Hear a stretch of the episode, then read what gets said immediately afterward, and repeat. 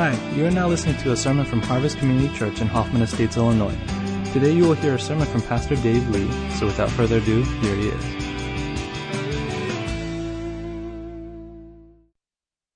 So today, what I want to do is set the table for the series with a message entitled Jesus Has Something to Say. And I think it's important we acknowledge that he has something to say to us as the church and that he has a right to say it. Um, we're called as the church the bride of Christ, and I think it's right that any bridegroom has a right to speak truthfully and earnestly to his bride. And if that's what we are to Jesus, he does have something to say to us. Now, there seems to be no shortage of opinions about what church should be like. I, I would bet good money that every one of us in this room walked in here this morning with some expectations some idea of what a good church looks like and what a not so good church looks like. And depending on what week it is or what mood you're in, you've walked into this place and felt good or bad about this church. And probably you felt good or bad about every church you've ever stepped into because opinions abound about what makes a church good. I know that professional authors in the Christian sphere have lots of opinions about what makes church good. Uh, in my own library, I have 226 books on the topic of the church alone. And I don't mean like every, I mean, every book I have is kind of on the church, but these are specifically on the church. I want to walk you through some of these titles just to give you an idea. Some of these books aim to unlock the riddle of what the church should be. listen to some of these titles. Decoding the Church. That's DNA, by the way, on the cover. Transforming Church. Reimagining Church church turned inside out and unlearning church. So apparently church is a riddle we need to decipher. Some of the books think about the future of the church and point us ahead. There's books like Church Next. Here's another one. The Future Church. The Second Coming of the Church. The Blogging Church. Here's one of Church 3.0. I, I think they just skipped 2.0 and went right to 3.0. So that's very intriguing. I bought that book just because I had to know what, what this guy's talking about. Uh, here, some of them want to point us in the right direction. There's center church, deep church, vertical church, upside down church, and even the U-turn church. Unbelievable. So many books. Some of them try to give us a new spin, a new flavor of the church. There's so I have like 30 books in, of this category. There's organic church, uh, messy church, dangerous church, hip hop church, and sticky church. Kind of unpleasant title, but very interesting book.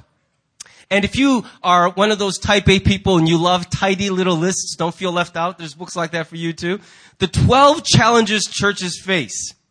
11 innovations in the local church nine marks of a healthy church, and probably my favorite in the context of this message, seven churches not found in the book of Revelation. so, I, I, mean, this is just a sampling of the 226 titles I have related to the church. You can learn a lot about the church by reading. And the truth is, I do appreciate how much energy and thoughtfulness some of these people have poured into these books. I have benefited from reading a good number of them and really repented of the wasted time reading some of them. Right? But with all that energy poured into it, I think it, the, the emphasis is in the right place. We should be thinking about church and whether church is good or whether it's not good.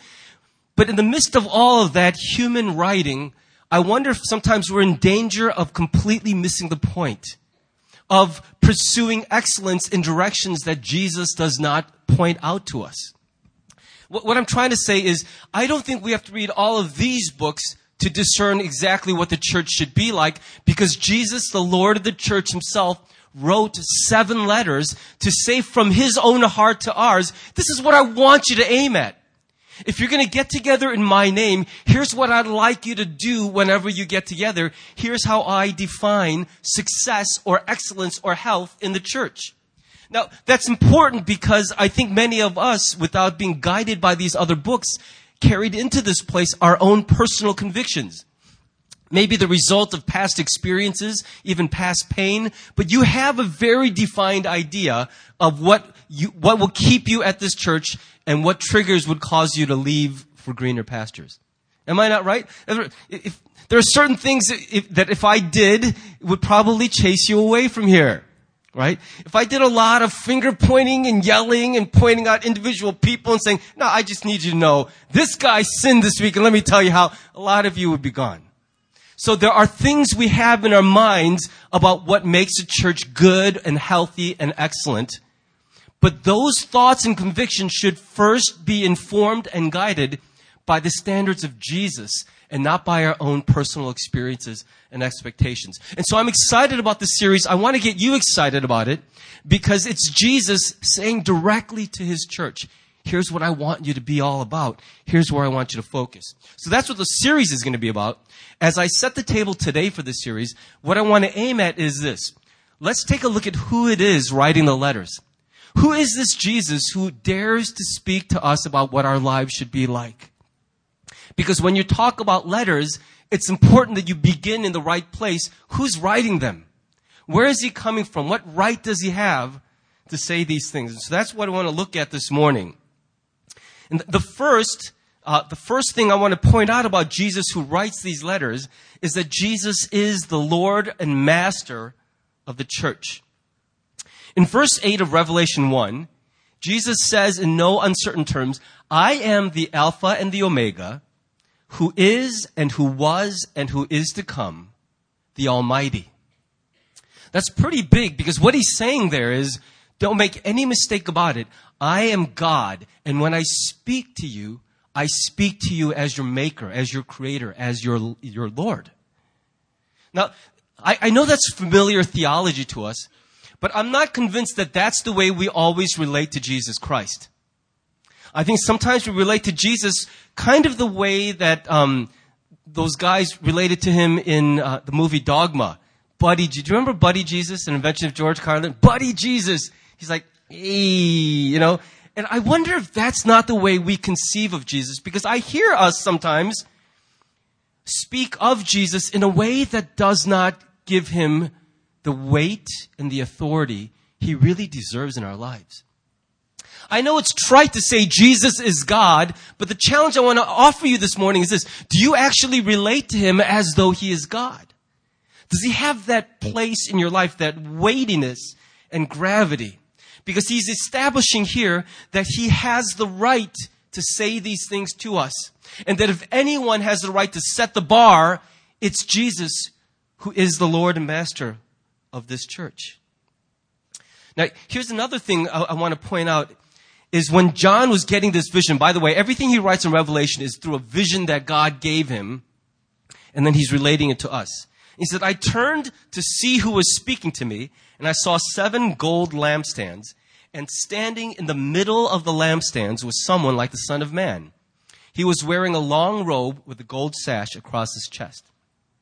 And the part I want you to draw your attention to is this he was standing in the middle of the lampstands. And later on in verse 20, it will be revealed that the seven lampstands are the seven churches. Now, Revelation is one of those books you need a little hand holding to understand. It scares me, and I'm the preacher. So I had to do a lot of study just to say a few sentences today with any confidence. It's a confusing book. But it's important that we make that connection. He's standing in the midst of the lampstands, and the lampstands are the churches. And if, if I could boil it down, here's what it, it means. Jesus is not an absentee landlord phoning it in from long distance. Right? He's not the guy who lives three states over but wants to tell you what to do with your life. He stands in the midst of us. Practically speaking, what that means is every time we get together like this on Sunday, every time your community group gathers together, every time two or three of us does life together as the family under Christ, under his household, he is in the midst of us.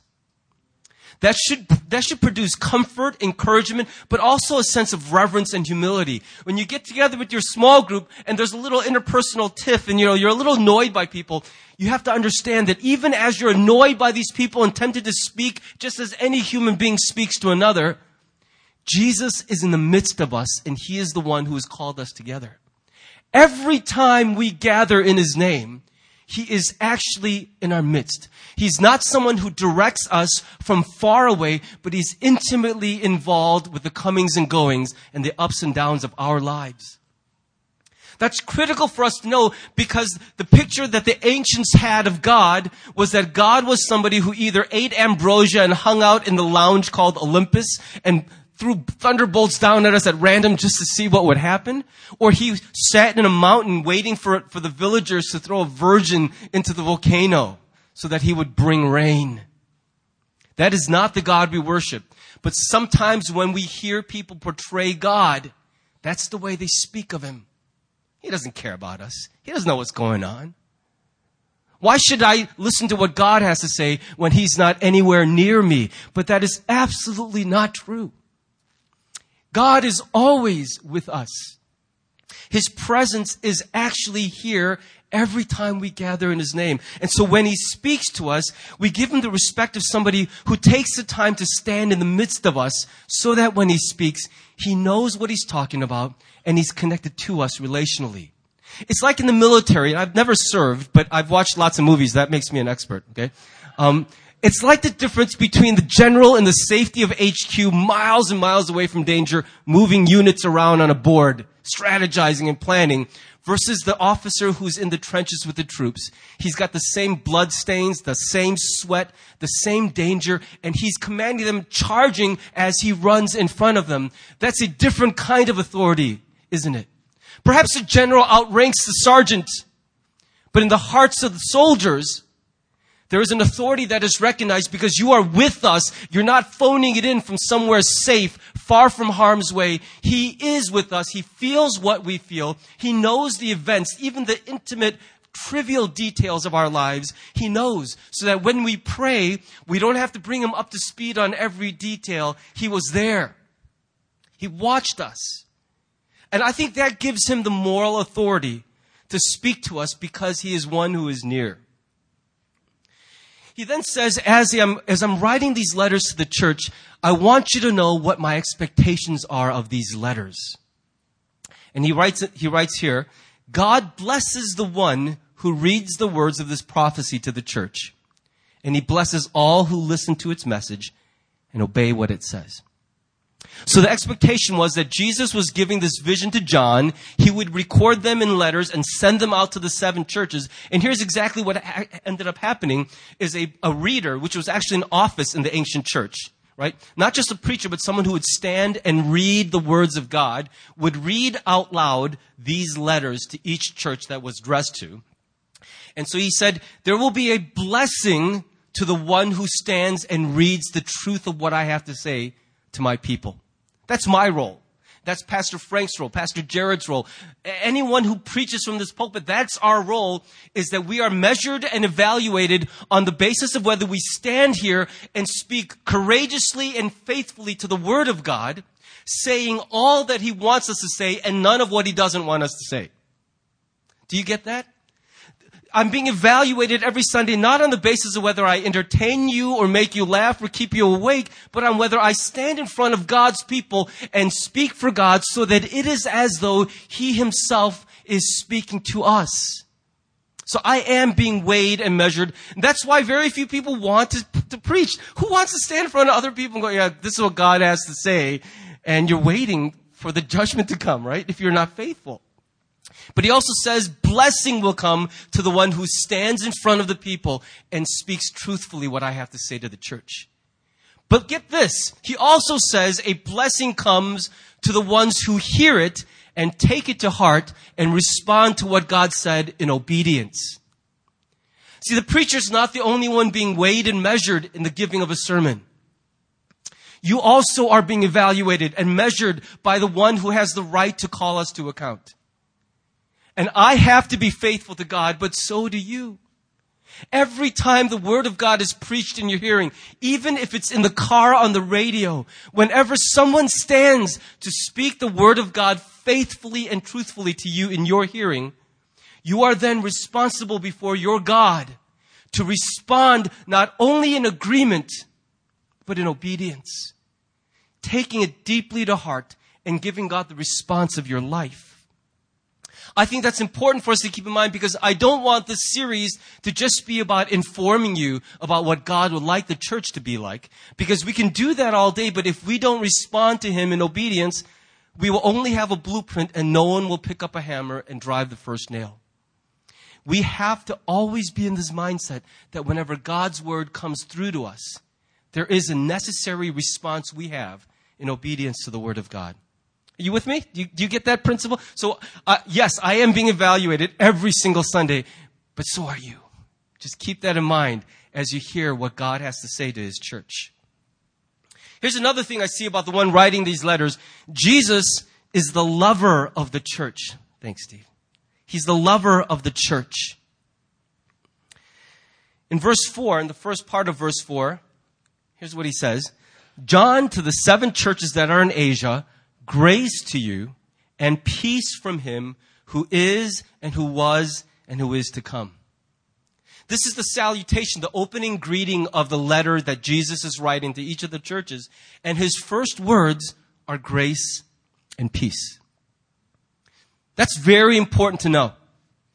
That the first agenda, the first desire on the heart of God for each of us is always grace and peace. Grace is undeserved benefit. It's mercy we don't earn. It's a release or a forgiveness that we could not have asked for or purchased on our own. It has to be granted from the one whose it is to give away. And peace is a quietness, a, a settled spirit. This week I just read one of the most haunting and troubling articles ever. It was about a guy who works for ESPN and followed Michael Jordan around very intimately for like a week just before Michael Jordan turned 50. I tell you, I, I like Jordan. I, MJ, I'm, I'm, you know, I'm his boy. I love that guy. But reading this article just troubled me. It's the story of a guy who is haunted and cannot find peace. He just can't find any peace. He can't go back to basketball, but that's the only place he ever found meaning. And the way he, it's a long article. I will try to share the link somehow with you guys so you could read it and also be depressed. But man, I'll tell you, when you hear Jesus so, so frequently say, peace to you, he's not giving some little trite truism like, oh, blessings to you, blessings, blessings, blessings. It's not so trite. Because in the end, that is what every last one of us is chasing in this life. We need peace and very few people have it. I want to challenge you on this because some of you sitting here have no peace today. And you hear words like grace and peace to you and they just roll off. You don't realize what he's offering is the very thing your heart cannot seem to find. And so you gotta make money in order to feel okay. But even then you know it doesn't do the trick. You gotta gain power, influence over people, be famous, watched on television, whatever it is that haunts you, you cannot find peace until God gives it to you. And when He says peace to you, He's offering something that grips people for the whole of their lives, ruins marriages because they can't find it, and are constantly blaming their partner. You are the reason I have no peace. That's just not true. They might be a contributing factor, but peace cannot come from anyone else. Peace can only come from the one who made your heart. And when he says, this is what I want for you, we need to listen because then everything he commands after that, he commands in order that in our lives we would find this grace, undeserved benefit and release. And that we would find this peace, the quietness deep, deep in our soul that we are longing for. We will find those things as we respond in obedience to the things he commands. He doesn't command us to get his jollies. He commands us so that through the agency of his commands, we would actually get what he promises.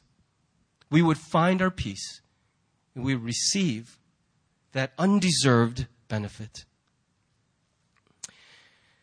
He also says this. He demonstrates his love for us because he freed us from our sins by his blood. How's that for another truism that just rolls off our backs? Like, oh, yeah, mm, Jesus died for our sins. Amen. You know that. You could be awakened in the middle of the night and someone shakes you. What did Jesus do? He died for our sins and rose again from the dead. Thank you. I know that. I, I, the gospel tattooed to my brain. But do you realize what he's done in offering that? Let me tell you a story that'll help you feel this. Uh, some years ago, my mom bought a brand new Toyota RAV4 SUV. And around that time, she was volunteering as a sponsor, sponsoring um, Campus Mother for a student group of Christians at the Northwestern University campus. I don't know how she got connected to him. She does all these crazy things I don't know anything about. But one of the things that she wanted to do was bless these kids, these students, and they were most of them Korean American, and she wanted to bless them with a nice home cooked meal. So she brewed up this giant pot of Korean soup that we call yukgaejang. It is the reddest, oiliest, smelliest soup there is. It's just like, it's potent. When you see it and you're not initiated, you will think that's like nuclear waste. You, you wouldn't want to, it's so red it doesn't look like anything you should eat. And she put it in a pot and wrapped it with a little cellophane and threw it in the back of her SUV and drove to Evanston. And along the ride, it sloshed around. It spilled over the edges. And when she arrived, she's like, why does it smell so much like soup in my brand new car? This is two days after she bought the car, mind you. Now, this is a Photoshop re, re-dramatization of the stain, but But that's pretty much exactly what it looked like when I arrived on the scene. My mom called me in a panic and said, Dave, something terrible is happening. I'm like, oh no. She goes, my car. Brand new, yukgaejang all over the back. I got there. It was in the summer. She, she had actually left it overnight for 24 hours in the heat. When I got there, it smelled like a goat's large bowels had exploded in the back. I, I actually had to step back and, oh my, like, and, and I spent six hours working that stain. Okay? I'm a good son. I'm talking about I rent, rented a shampooer. I bought every detergent, cleanser, deodorizer known to humanity. I worked that sucker. And when I was done, it was clean. But here's the thing. You couldn't see the stain, but I saw it in my soul. I knew this brand new car had Korean soup so deep down under that. You know the place you, unless you rip the fabric off, it's down there, all juicing up where I can't get to. And, you know, with my, I knew it was down there. Oh, I can't see it on the surface, but it's underneath and it's going to smell forever. I Febrezed it until I, I, I thought I was going to get some kind of, uh, of cancer from it. And then, you know, like I was like, oh, and you smelled, you know, spring rain from a mile away. But even under all of that covering, I knew that car's always going to smell a little bit like BO. You're not always going to smell, but every now and you'll be driving, you're like, oh, Febreze, oh. It's the, it's the idea that you deal with it the best you can, but you know, even if no one else can see, you know it's there and it bothers you and there's, it's beyond the scope of your reach. You can't get to that stain and make it unhappen. You don't have the power to make it just go away. You can cover it, you can cleanse it, but you can't just undo it. And we live every day with that, don't we? Think about the last time you screwed up. I mean, really screwed up. You did something you just knew was wrong. And you knew it was wrong because you felt the weight of it. No one had to tell you. You just felt gross about yourself. You were filled with regret and self-loathing. You felt the dirt on you and you couldn't get the stain off. And so maybe you signed up for Tuba City or I don't know what you did. Maybe you, you, you volunteered for seed. You gave extra offering. You prayed like, but somehow you felt like, what do I do about this? I can act like everything's okay, put on a good face, no one knows there's a problem, but deep down I know I'm dirty. I smell bad. What do you do about that? Because every day of our lives we're accumulating that stain, that smell. We are. And even if we can hide it from the rest of the world, you can't hide it from yourself. You know the things you say, even in your own head about other people, and the weight of it starts to crush you.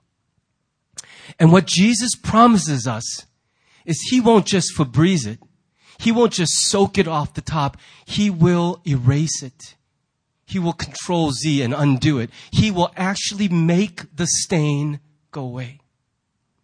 There's only one who can do that, and you can spend your whole life trying, but you will not do in a lifetime what Jesus does in a moment. This is who it is who tells us what we should be like. It's not someone who doesn't care about us. It's somebody who paid everything to show how deeply he cares about us. And he did for us something we could never have dared to ask. Something that would weigh us down with a crushing weight for the rest of our lives if he were not available to do something about it. I think that's amazing. Jesus is like the guy who would take the whole back of the car out and put a new one in. That's clean. That's satisfaction. When Jesus writes letters to the church, he writes these letters as the lover of the church. He says he is our bridegroom and we are his bride. As a dude, it's a little hard for me to accept fully, but I get it. We are his bride, which means this. Jesus relates to us not like the jerky husband who sits there and constantly nitpicks and criticizes and tries to renovate his wife, but he, he speaks to us as a husband who loves his wife, has laid down everything for her benefit, and then says to her, I want you to be everything you were supposed to be. I want you to be radiant in your beauty. I will stop picking at you. I will bless you. I will pour out all I have for you. That husband will be heard. That husband has a right to speak. And that is who Jesus always will be to us. Let me give you one last thing about the one who's writing these letters. When he writes, Jesus writes to us as the ruler of the world. And here's what I mean by that. He, he is already the Lord of the church and the lover of the church. But that might lead you to think, well, yeah, but he's the mayor of a small town called Churchville. He only has authority among us because we elected him. We say, all right, Jesus, we acknowledge you, so you get to rule over us. But really, who are you against the backdrop of kingdoms and empires and governments and economies? What bearing does Jesus have when I lose my job, when my basement fills with sewage? When my car is underwater, when the place I work at blows up, or when I'm just running a race and some guy blows up a bomb near the finish line, where's, what, where's God? What bearing does he have in the backdrop of the real world? Not this fake world in the church, but the real world out there. Because that's what we wrestle with a lot, isn't it? In here, we go, yeah, Jesus is here. I'm just afraid he's not out there.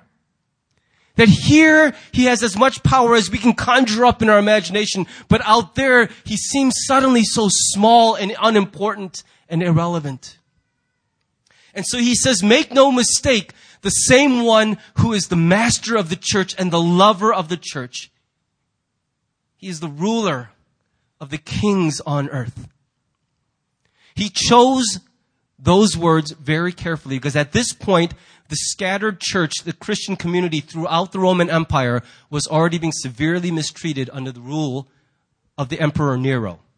And you know, Nero was famous for his craziness. Even the Romans thought, this dude's crazy. We gotta get rid of him. Eventually, he was assassinated. He burned down a good part of Rome in order to clear some land to build his new palace. He just didn't want to buy it from the other senators and stuff. So he just burned everything. And then as it was burning, he blamed the Christians for setting fire to Rome. And as if to back up his claim that the Christians were responsible, he rounded up a bunch of Christians and he covered them with pitch and he drove stakes right through their bodies and hung them as lit lamps, torches in his garden, just to show people he meant business. So the Christians were already a little nervous, as you might understand, because this guy wasn't nice and he had all the authority. You don't go up against the Caesar of Rome and expect to come away winning. You just don't.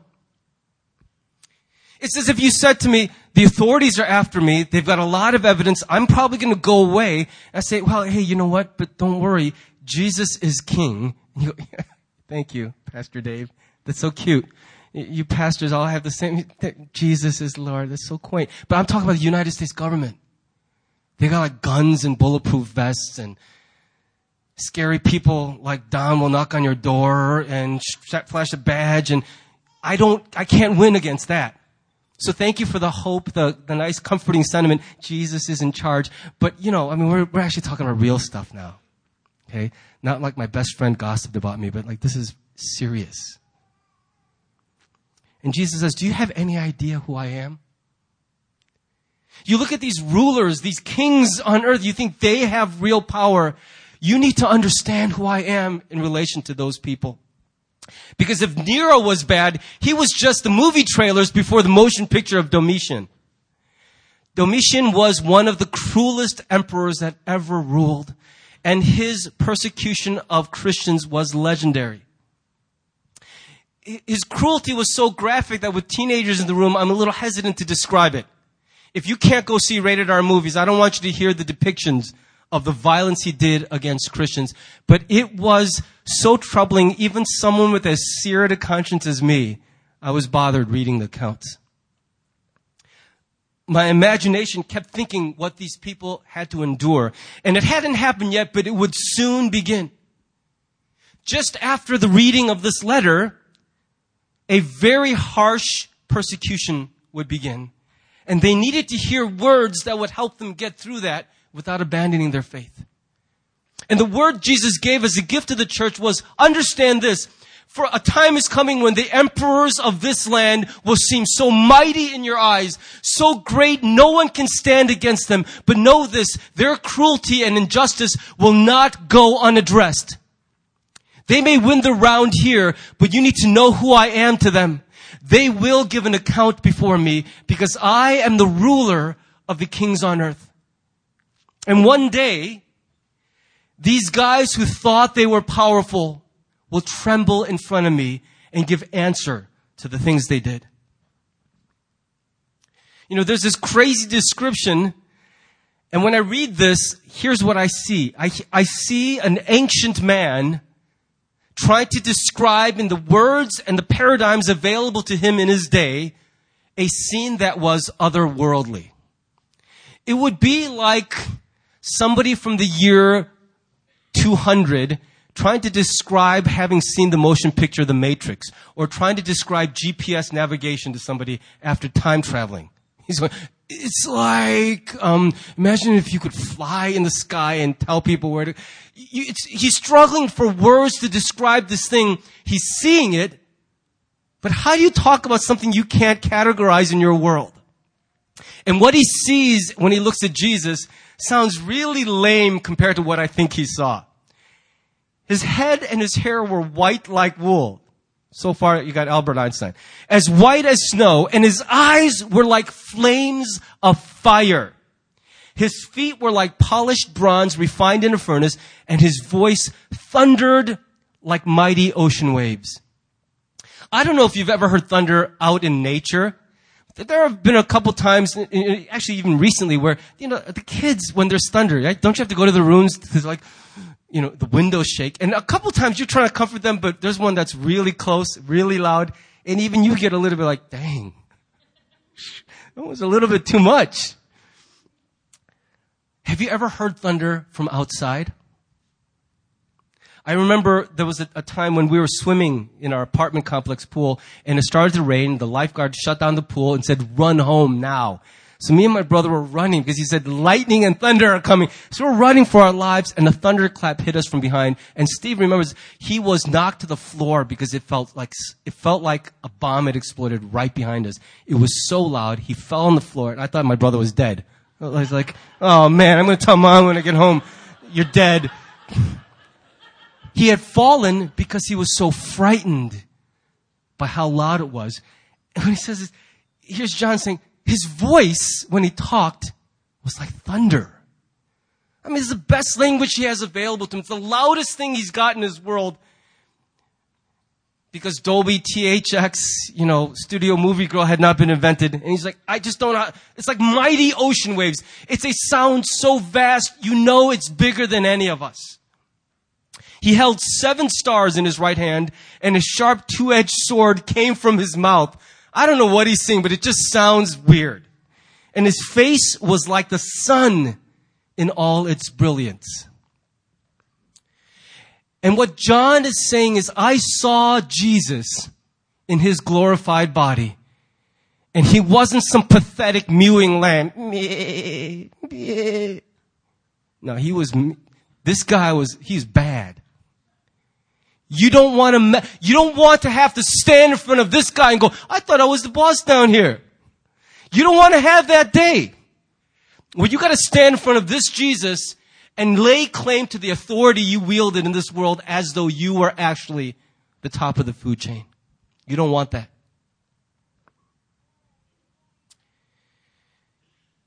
I think most telling is not John's description, but John's reaction.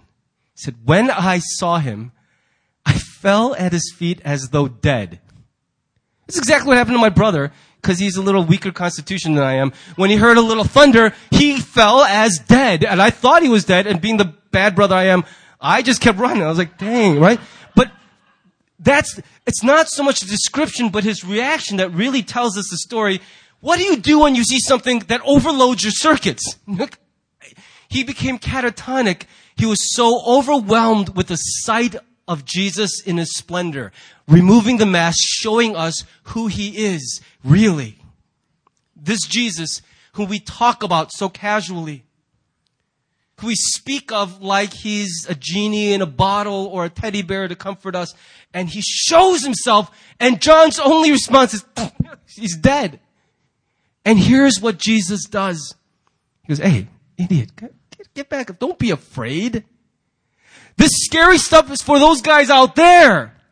The ones who don't recognize me, acknowledge me, they need to know who I am because this is the one they will give account to. You who are mine, who belong to me, you see a different side of me.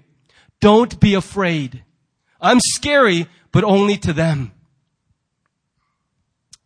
You know, Michael Jordan, that article I read, here's the thing. I think I would love to spend a week hanging out with Scottie Pippen.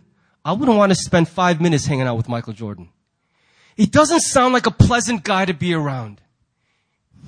You know, you, t- you can learn a lot about someone by what their security team code names him. Do you know what Michael Jordan's security code name is? His bodyguards refer to him as Yahweh. Yahweh, the Hebrew name for God.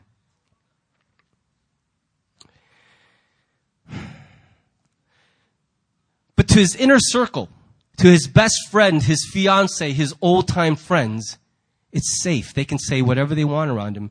He keeps them close. And I think it's like that with Jesus. If you belong to him, as fearsome as he is, you do not need to be afraid of him. Because he has already put you behind his back and protected you. He has spoken for you.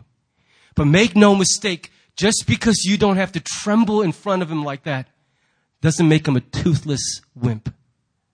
The world who thinks they're powerful will one day see and be called to account. And they will know what real power looks like. They will simply find themselves on the wrong side of it.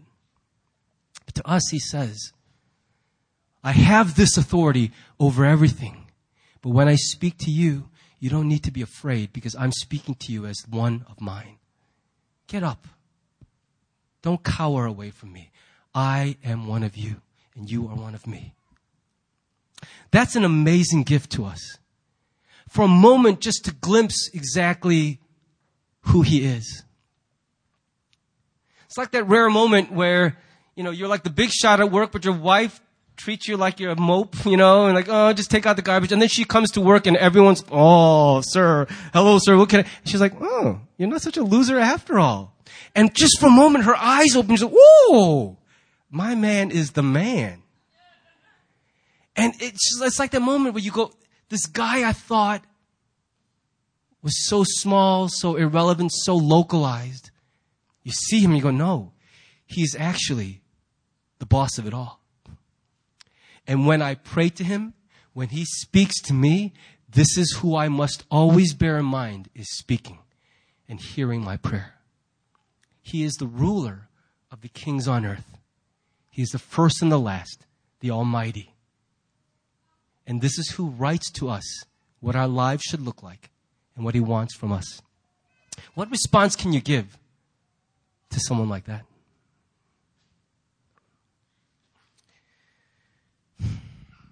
Our Lord Jesus is not someone to be made light of. And yet, when He treats us, He treats us with love, dignity, mercy. He is soft because he loves us, not soft because he is weak. And two weeks from now, we're going to look into some letters he wrote to the church. And they weren't just letters intended for seven churches in Asia Minor. They were preserved for us because they are meant for us. And when you hear these sermons and when you read the text, you will marvel at how relevant the words of Jesus are even for us today. It's my prayer that we will all hear the word of God and then we would feel this weight of response to become the church which Jesus envisioned and invites us to become.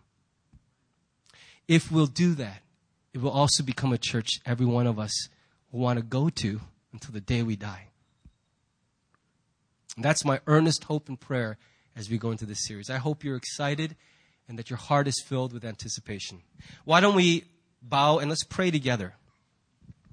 You know, once in a while, somebody who's become too familiar, like we got to step back and look at them again and get a, a fresh appreciation for who it is that we thought was so familiar, so regular and ordinary. And I think for many of us, it's needed in our relationship with Jesus Christ. I, I know for me, the name Jesus rolls off my tongue a dozen times a day, very casually. But I want to invite us to step back a little bit and think about who He is to us. He is the Lord of this church. It belongs to Him. He has the right to order our lives. We have gotten every benefit from Him, but He has the right to determine what our lives look like. He purchased our lives at an incredible price. And He didn't do that because He wanted to raise an army, He did it because He loved us. The God who is so mighty is also so tender towards the ones He loves. That's an amazing juxtaposition. Such strength and such tenderness wrapped up into one being. And to us who he loves, he will always say, Grace and peace to you.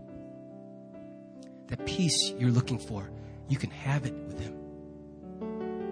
And he says to you, Don't be afraid of me. The world that doesn't know me should quake, but you don't ever be afraid of me that way.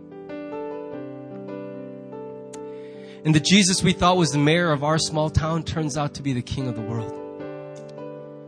Governments will bow, economies will bow, companies will bow.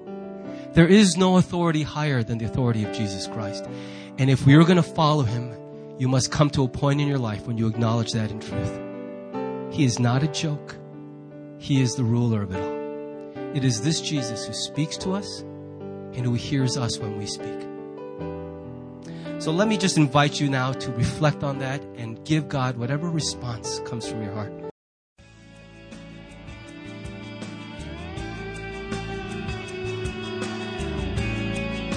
Thanks for listening to the sermon from Harvest Community Church.